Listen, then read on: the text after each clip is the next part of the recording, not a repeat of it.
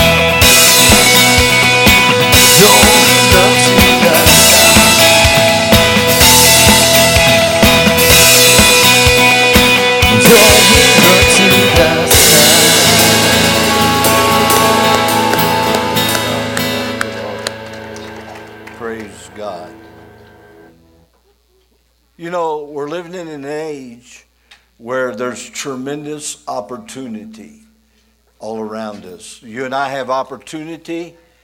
The closer we get to Scripture's being fulfilled and Jesus could come back, I believe the Spirit is going to be moving in a powerful way like we've never seen before.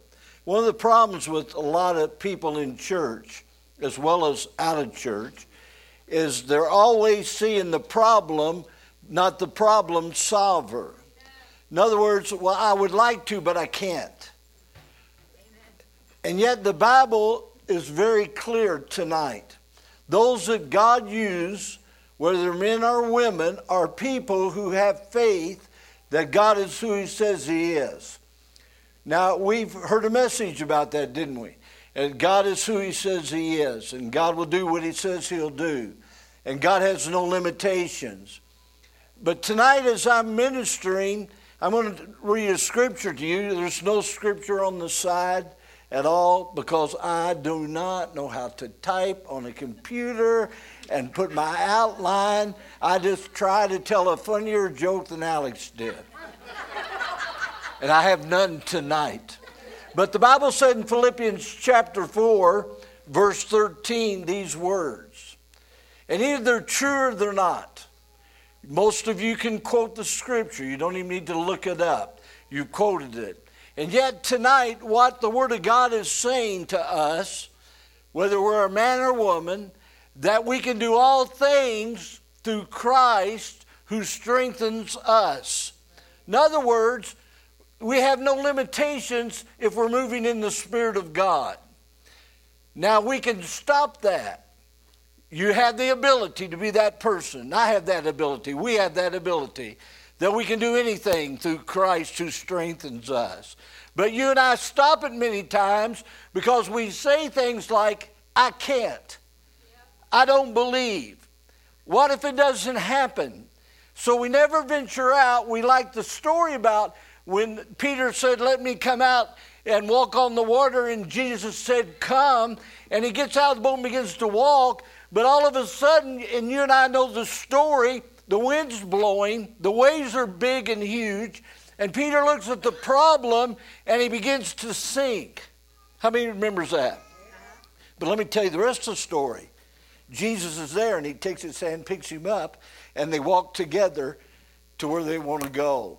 And so tonight, God is looking for men and women that will not say, I can't, or maybe I can, or maybe this will happen, or maybe that will not happen, but people who believe Him that He might put His Spirit upon their life. In Romans chapter 1, verse 17, for in the righteousness of God is revealed from faith to faith, for it is written, the just, or you and I, are to live by faith. Now, if I would ask the question today, how many people but God, how many of you believe God lies? How many people would raise their hand? You wouldn't raise your hand, would you? If I would ask you, does God tell the truth? You'd say what? Yes. Is God's word all powerful? You and I would say yes. But yet, tonight, many times in our life, instead of operating by faith, we operate by feelings. And I want to tell you what feelings do it'll rob you. Have you ever got up feeling good and the phone rings and then you're feeling bad? Or if you ever been, believing God, say for a miracle of healing, and you're confessing God's going to heal you, and some people say to you, come up, says, well, now that everybody gets healed, and all of a sudden it's like a bomb falls on your life. And so we're constantly battling, are we going to believe God? And I want to look at three things tonight. First of all, we need to believe that God can do anything. And Pastor Wilson touched that. And I was amazed when he touched that. I already had this sermon. I'm preaching it anyway. And I'd like to say he stole it, but he couldn't because I had it in my house. But I believe God wants to speak to us and encourage us tonight that what he wants to do tonight is far beyond what we could even comprehend or think, but according to the power, another translation, according to your faith being released in what God said he would do. The second thing I'm going to talk about is Jesus is willing and freely will give you what you need. Now, don't get so happy. I remember when we used to get our tax returns in the mail before they direct deposit. How many remember that? And I used to go out, I'd file my taxes, and I remember one year I wrote this down. I got $3.18 back from the government. That's big money when you don't have any. So every day I'd go to the mailbox. And I wasn't happy when a bill came or advertisement came. I was looking for that envelope that had a little thing in it, and I knew it was a check that would be mine. In life, all of us battle, and you and I tonight need to believe that no matter what's happening in our life, or what's happening in the Congress, or what's happening all around us tonight, that God can do anything and He will do everything to help us and fulfill His promise to the church of Jesus Christ which is made up of people like you and I, when he said, In the last days, I'm going to pour out my spirit upon all flesh. And the power of God's going to go. It's going to sweep not only America, but it can sweep the world. And the only thing can stop it is not the devil, but it's unbelief.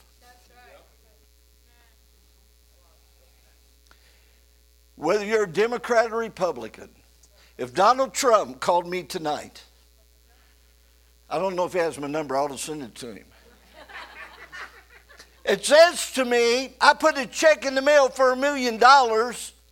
You, you, you deserve it. I wouldn't sit around and say, I wonder if it's good. I'd run to the bank because Donald Trump could write a million dollar check. He's a billionaire, a multi billionaire. So he has the ability to fulfill that. Now, if I told you tonight I could write you a check for a thousand and I wrote it and sent it to you, you'd be very disappointed when it bounced. and you're going to be charged a service charge because Harry Hills tonight could not make that thousand dollar good.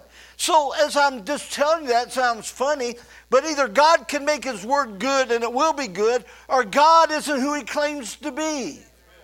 And tonight, you and I should be excited to know and understand that God can do anything and everything, and God's in control. As Pastor said, when the devil lies to you, it's like God takes the cross, that piece of wood, and beats him with it. Oh, if you wasn't here this last weekend, you ought to get that sermon. Because God is a God that has no limitations.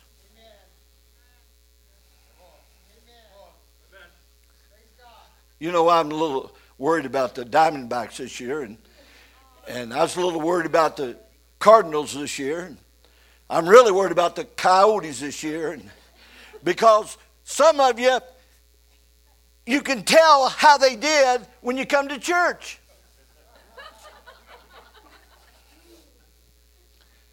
I tell you, one of the most disappointing football games I ever watched is that Arizona's in the Super Bowl. Remember that? It's the very last, all the quarterback has to do is kneel down and the clock's going to run out. And we'd been the Super Bowl champions. But you know what he did? He didn't kneel down. Sometimes you and I could be a champion if we kneel down more often. But, but leaving that thought, the opponents got the ball, ran to the goal, and we lost on the last second play. Now I'm telling you,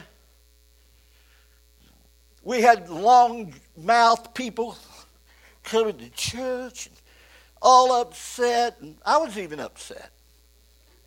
I said, sell them, send them to another town. They're losers. I, they're not here in this notes. But I'm bringing it up to say that, you know, we can be disappointed by all kinds of things. But I want to say something to you. God cannot lie. God does not change his mind. There's nothing too hard for him to do. Matter of fact, the Bible said, and I quote it again, he's able to do exceedingly abundantly above all that you and I can ask according to the power in us.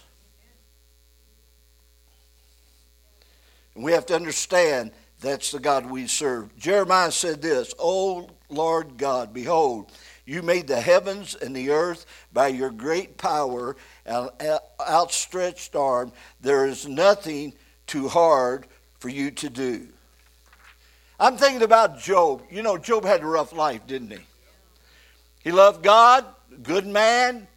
And the devil said to God, God, if you let me try Job, he'll deny you. And the Bible said, you can do anything you want, you can't kill him. And so the devil went to Job, he destroyed everything he had, he's lost his family, lost his cattle, lost his wealth. And there he is, he's being tried, and he has to make his mind up. Is God able to do everything? Is God who he says he is? Am I going to put my trust in him?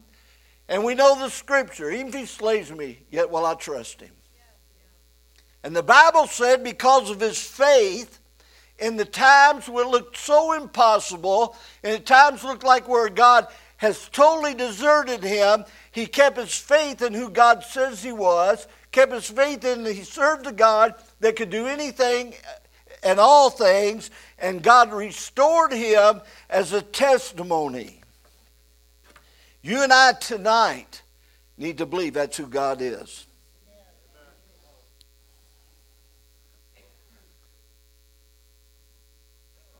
I sort of like what Pastor said in his sermon.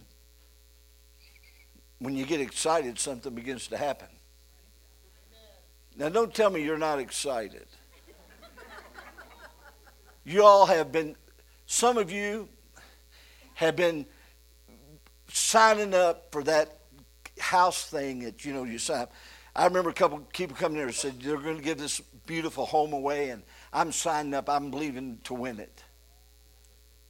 Well, they didn't. You ever see that commercial? They knock on your door and they got a bouquet and you get a thousand dollars a week for your life. And some of you,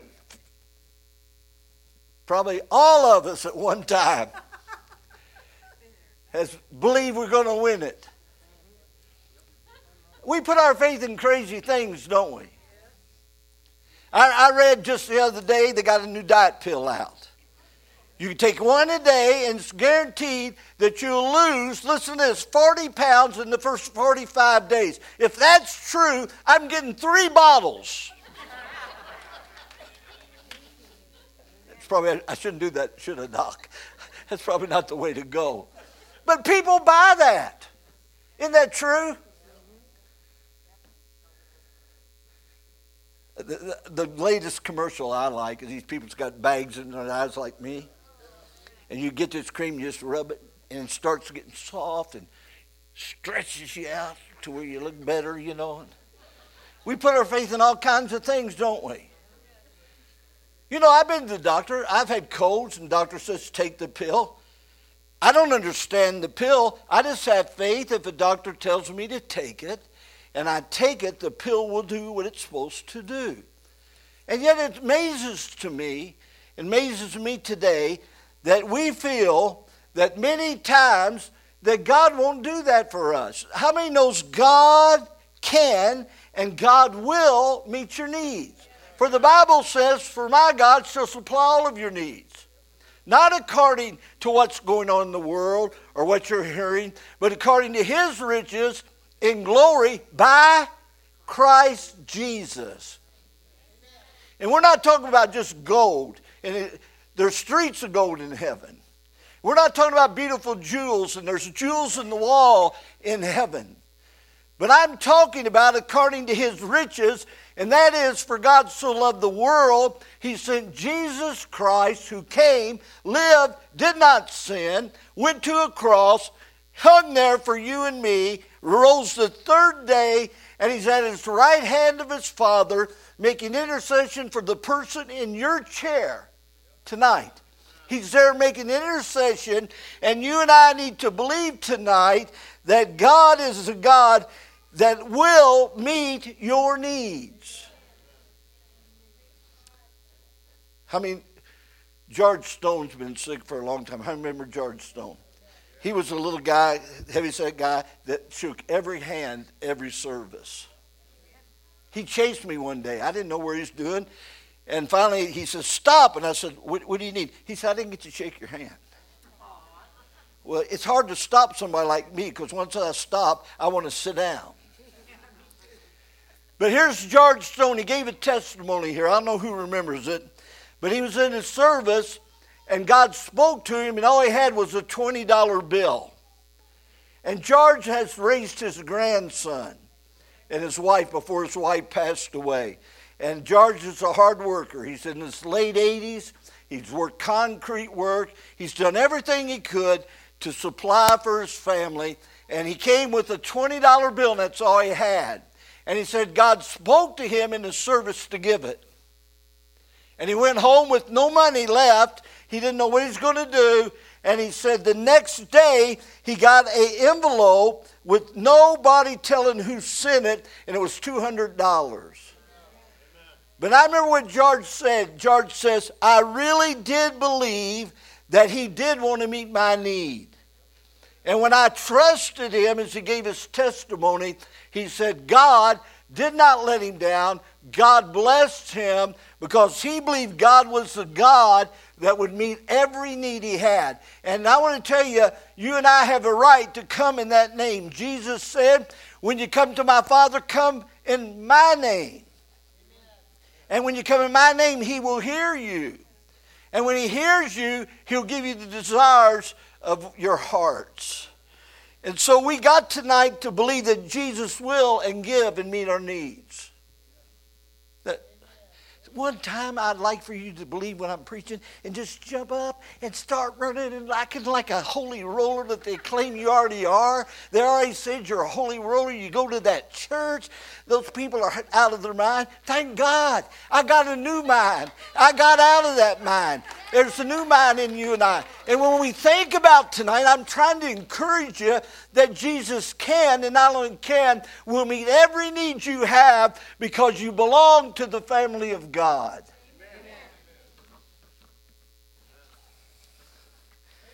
I'm just waiting for it to stop so I can keep going. you know, here's Jesus. He's been ministering, and two blind men came to him. These people were blind, two of them from their birth, never had seen. And Jesus said these words Do you believe that I'm able to do this and heal you? Now he throws out a question to two blind men. they didn't know what he looked like, they only knew what he sounded like. But they had heard that everywhere Jesus went, things happened. I don't know about you, but if you were blind, it's hard to even visualize that unless you have been blind or you are blind, that you don't see things like everybody else. The only way you can even function is what you hear. And maybe they had heard about Jesus. I don't know what happened. And, heard that everywhere he goes, miracles are happening. And so now the picture is this they're in front of this man they heard about. They've never seen him, they've never seen the crippled walk, they've never seen anything the deaf hear or the dead raised because they couldn't see. But Jesus asked them the question Do you believe? Listen, do you believe I'm able to do this? And at that moment, by faith in whom they heard about, because he didn't have a Bible in those days. You know that? This is before what we have today. But they had heard and they made up their mind they was going to believe this man could do it because they had heard about what he had done. And they said yes. And the moment they did, they begin to see. Now we have the Word of God. Most of us aren't blind. Maybe you think when we drive down the road we are, but we're not. And we have the promises of God we can read. We can hear them on our cell phones, on our iPad. We can get programs and they read the Bible to us. We put on headphones and have no distraction at all. And we're a generation that has an opportunity to really believe that God is a God that wants to meet our need. Listen to me. God wants to meet your need. He knows your problems. He knows your needs. He knows what you have need of. The Bible said He already knows your need before you pray. He's aware of you, and He's aware of me, and He's aware of us. He's aware of what you went through today. He knows what you're going to face tomorrow. He knows the situation in our nation tonight. He knows about all the good and all the bad. But one thing that you and I have promises of as children of God that God will meet our need if we believe. I've shared here before, my boy had faith in me, and he manipulated me. I remember one time he said, Dad, do you want me to be something good for God? And I said, Why, sure. The moment he said that, he had me. Because I just told him I wanted him to be the best. He said, Well, Dad, you know that little guitar you bought me, and I think I paid $10 at a yard sale for this old guitar. Never dreaming he'd keep playing it and keep me awake at night and drive me crazy. I mean, it's sounded like a dying calf in a hailstorm. I'm telling you that he couldn't play a lick, and he'd play it loud. And then he got somebody to get him an electric guitar to borrow, and he borrowed their amp, and then it got louder and louder and louder. But after a while, he got really good. So he came to me again and said, Dad, you told me you wanted to be me do something good for God, didn't you? What am I supposed to say? No? And I said, Yes. And he said, When you do something for God, you need to be as good as you can be. And I said, Yeah, you do. He said, Well, Dad, I appreciate this guitar I got, but it, it can't do what I need to do for God. I didn't know the guitar did anything for God, but that's, that's what he told me. And he said, Dad, if you'd buy me this Ebenezer, Ebenezer whatever guitar it was, I could really do something for God. And so I went from a yard sale to a music store, and that gets expensive quick. And I think that first guitar I paid about $105 for. But then he told me, Dad, I can't keep borrowing Randy's amp. I need an amp. And so we got an amp. And then later he says, I need a pedal. I've told you the story. I bought more guitar pedals. I could fill this whole area of the stage. I don't even know how to use them, how to plug them in, but I bought them because I wanted him to be the very best he could be. And then that day came that he said, Dad, I need Les Paul. I didn't know who Les Paul was. I just thought he wanted to take lessons from Les Paul. I didn't know what was going on. So I, we had a guy in our uh, church in Bullhead City. I was pastoring the Four Square Church. His name was Ron. And he had a little music store in his house.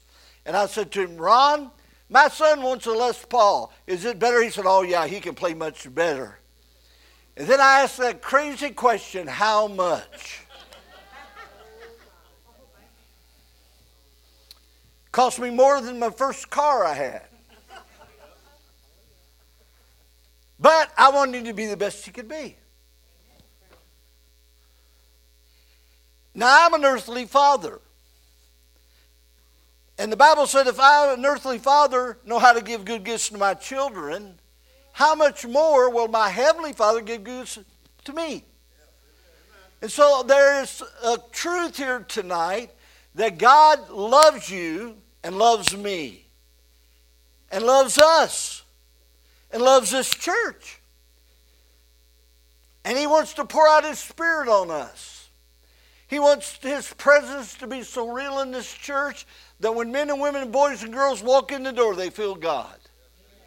When sinners are driving by, and let me just tell you something. I was used to do Jacob's Ladder for over 10 years. I did all the intake for the courts. And one day a guy showed up and he was driving by. And I said, Are you court appointed? He said, No. I was just driving by. My life's a mess. And I felt like I had to come in here. That's what God wants. He wants sinners to be drawn here. He wants His Spirit to be poured out here. He wants the oppressed to be set free.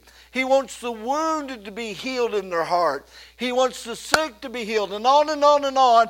But He will only do that for people who believe. So if, if you believe this Bible's true, how many believe the Bible's true? Raise your hands. If you're by somebody, then raise your hand, scoot away from them before they get on you. then you and I need to believe God can do anything. And you know who he does it through? through? Does it through Jesus Christ. And you know that scripture? I'll tell you what a powerful scripture. If you'd take time and maybe write it out and put it on your mirror, it might be more encouraging than looking in it. I avoid mirrors.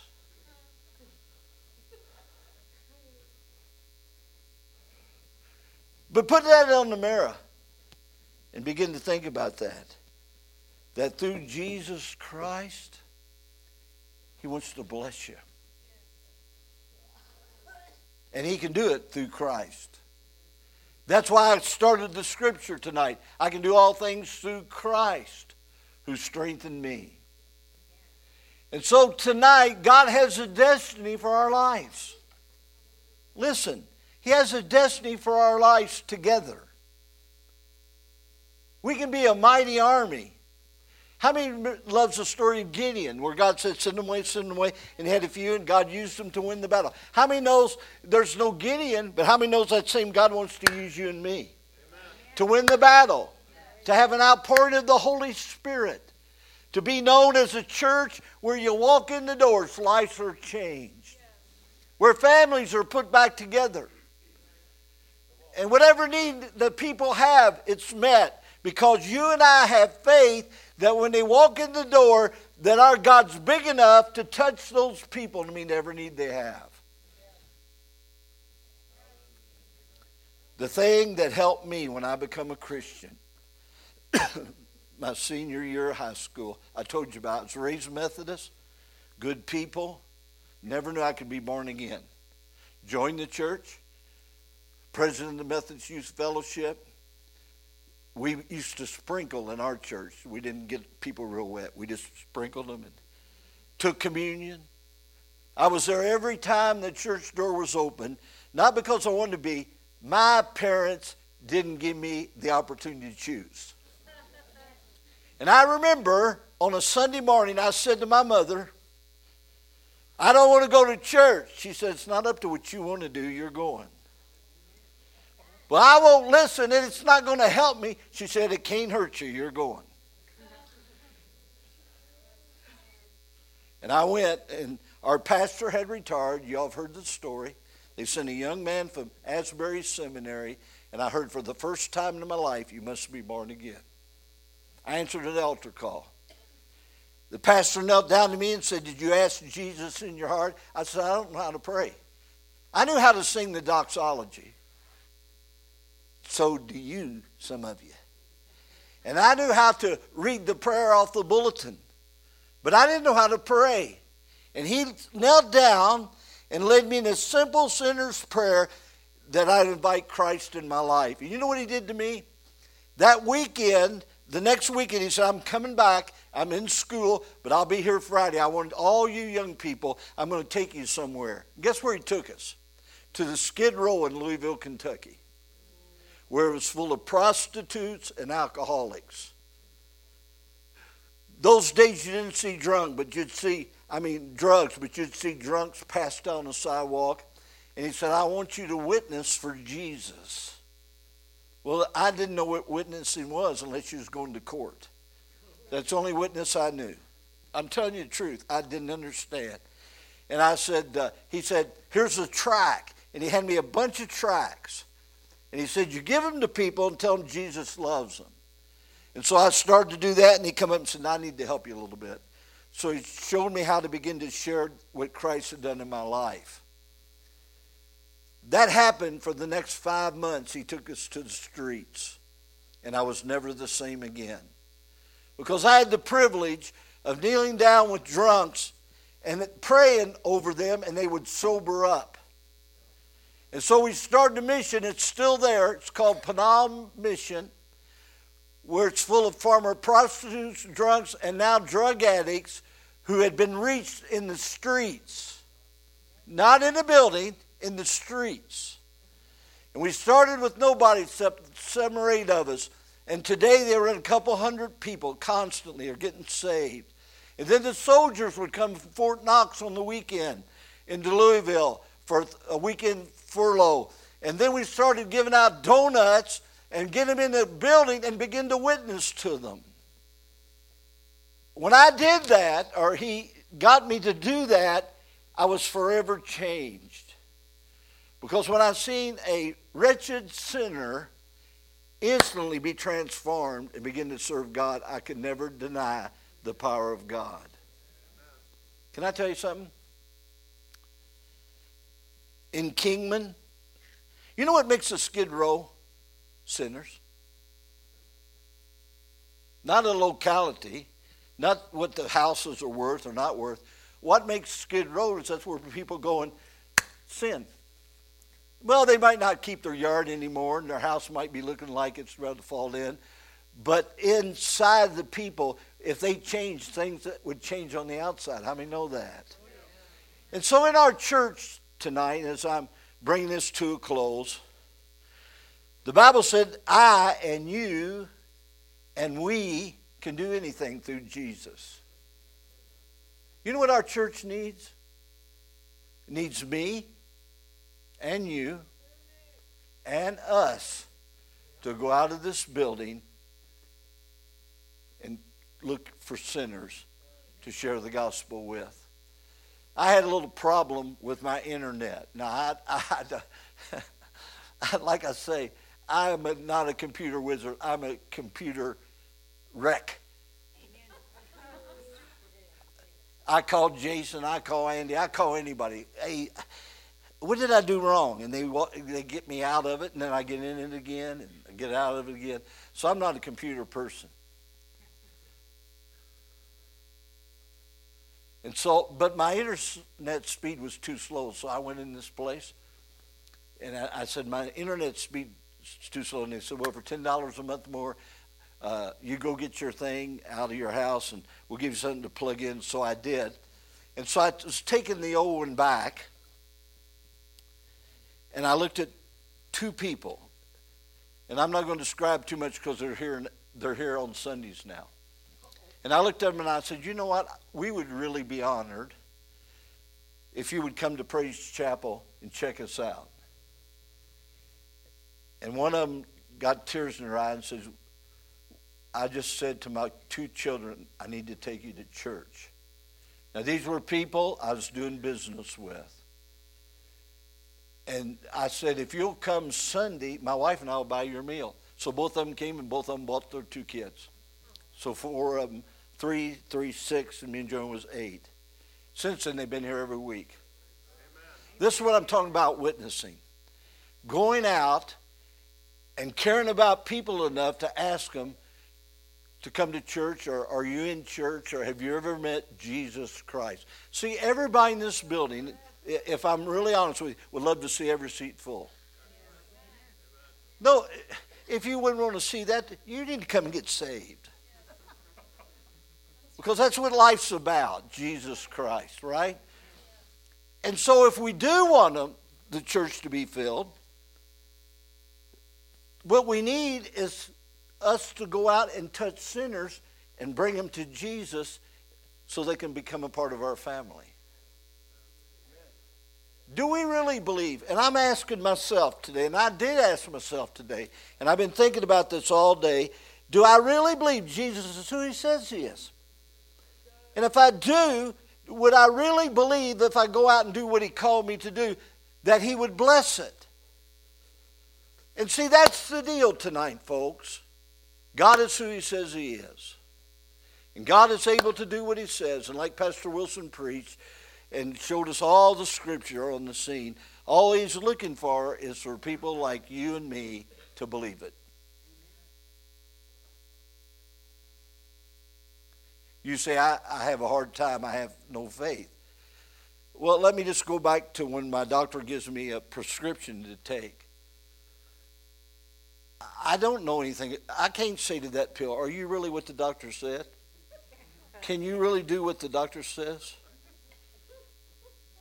I just believe he says if I go do it, it'll work. I don't go to the drugstore and say, Now, do you know what you're doing? All those bottles.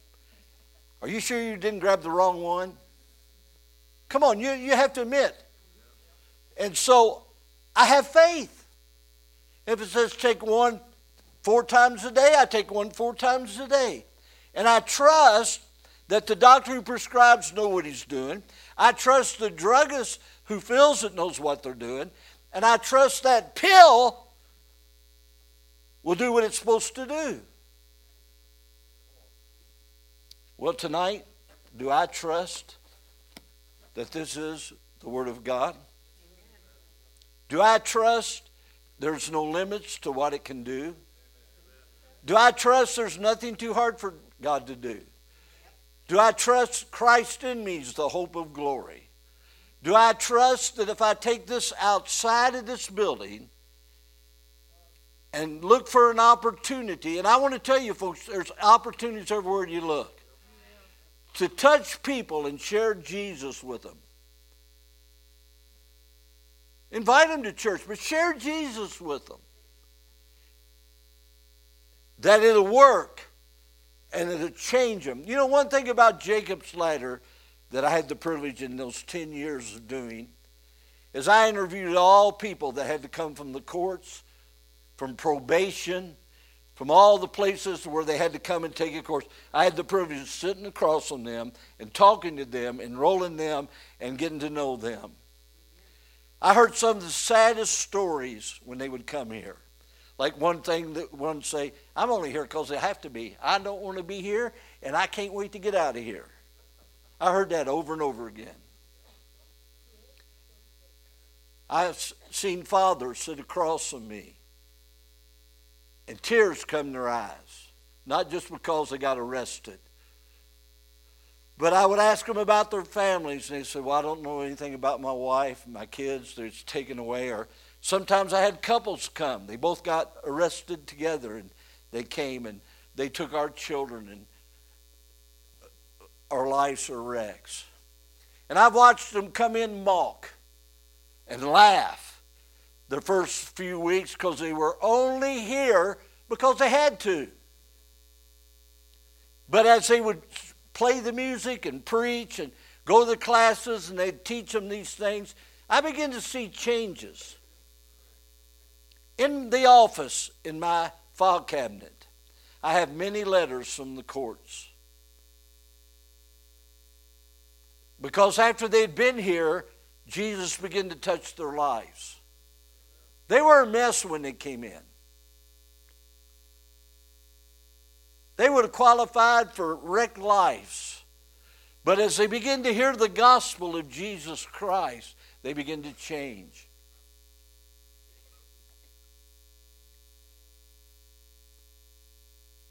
I remember the first time this happened.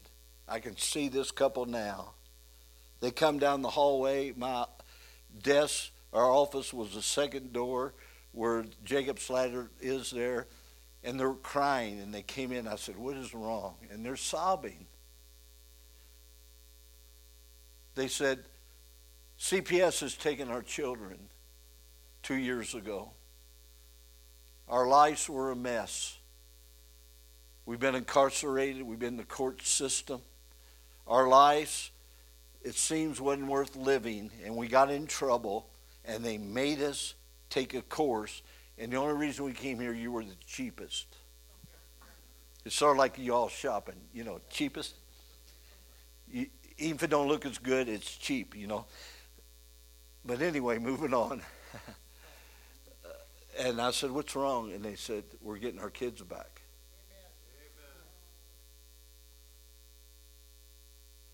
I got a letter from Judge McCoy. She's not in the court anymore. She retired. And uh, the letter read something like this. I can go get it and read it. It says, Dear Judge McCoy, I want to thank you for making me take a course. You told me I had to take a course or I couldn't stay out of jail. So I chose Jacob's Ladder because it was the cheapest. And I didn't want to be there. And I didn't like you telling me I had to be there. But I just want to thank you, Judge McCoy. Because as I sit there and begin to hear about Jesus Christ, my life began to change. I hated being there, and then for a while, I couldn't wait till it used to be on Thursday nights. I couldn't wait till Thursday nights to come back. And I'm going to say something to make somebody feel good tonight. There's a guy in our congregation named Bill Frank. He's sitting on the back row, but he's loud, and I like him. And he says, I was sitting in Bill Frank's class. And he said it was about the 11th week of the 13th week of our course. And Bill began to talk about what Jesus could do. He said, I went home, and the next week, he said, I'd prayed the sinner's prayer several times, but the next week I really meant it. And my life changed. And you know what he said, Judge McCoy? Thank you for making me go. It's changed my life. In the letter, he says, My wife has come home and bought the kids.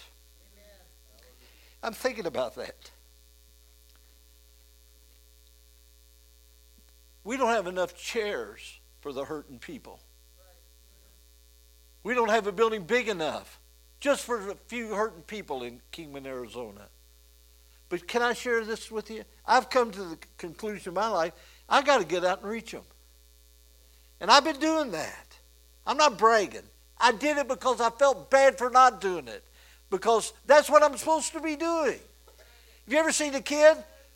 They feel bad because not what they could do, but what they did do that wasn't right. And as Christians tonight, and I want to challenge you. Can I just challenge you this? I ask you for this next 60 days, because tomorrow's the first, isn't it? I ask you when you go outside your house or go on your job or in your business or in the restaurant, wherever you go, to look for an opportunity to share Jesus and touch somebody. There's little kids that are hurting in Kingman because nobody's touching their parents and they're living the life of hell.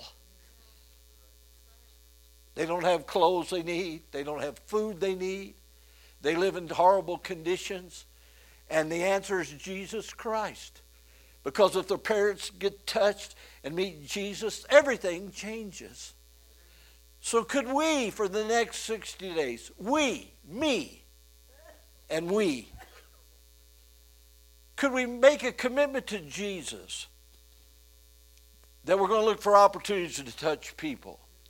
And not just invite them to church, but share Jesus Christ with them.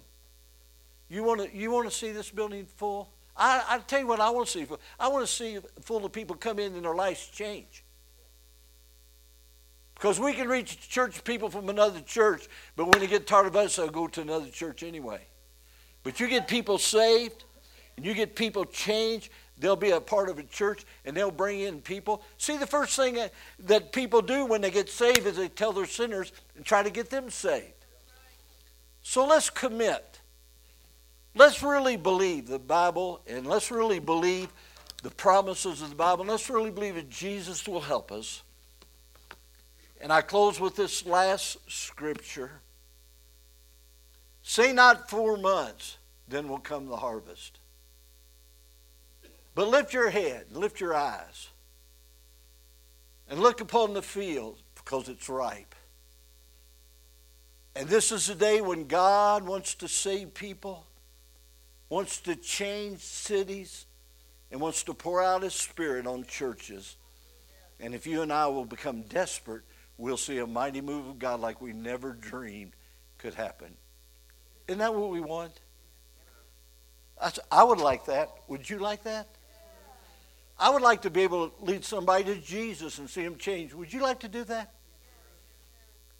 Well, let me tell you. That's why I gave us a mouth. We need to go out and talk about Jesus and talk to people and let them know they can have a new life in Jesus Christ. This weekend is going to be a great weekend. I believe that. You believe it?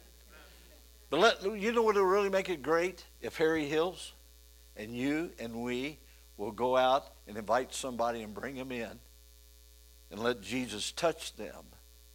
Because the quickest way to fill a church is to go out and love people and bring them in. Let's pray. Lord, we thank you tonight that you are who you said you are. And you can do what you promised you can do, and there's no limits to that. But sometimes we say things like, well, I can't, or it's too hard. But Lord, let our new words be, I can. And I will. And you will go with me. And Lord, help us to reach the desperate of Kingman. Help us to see you change lives and put families back together. And Lord, we want them in our church. God, give us the ones nobody else wants. Give us the hurting. Give us those that lives have been shattered over and over again. Lord, we want them here. And we want you to touch them and change them that we might be the army you called us to be, to touch this generation before Jesus comes again. And you know, Lord, not only we want you to do it, we believe you're going to do it because you said you would. And we believe you will help us because you promised you would. And you will go with us because you said you would. So help us. Lord, we, we commit for the next 60 days to be your mouthpiece, to be your feet that goes out, to touch those that you died for and that you want to save. And we'll give you all the praise and all the glory, for we pray in Jesus' name. Amen. Now, now let me say this quick.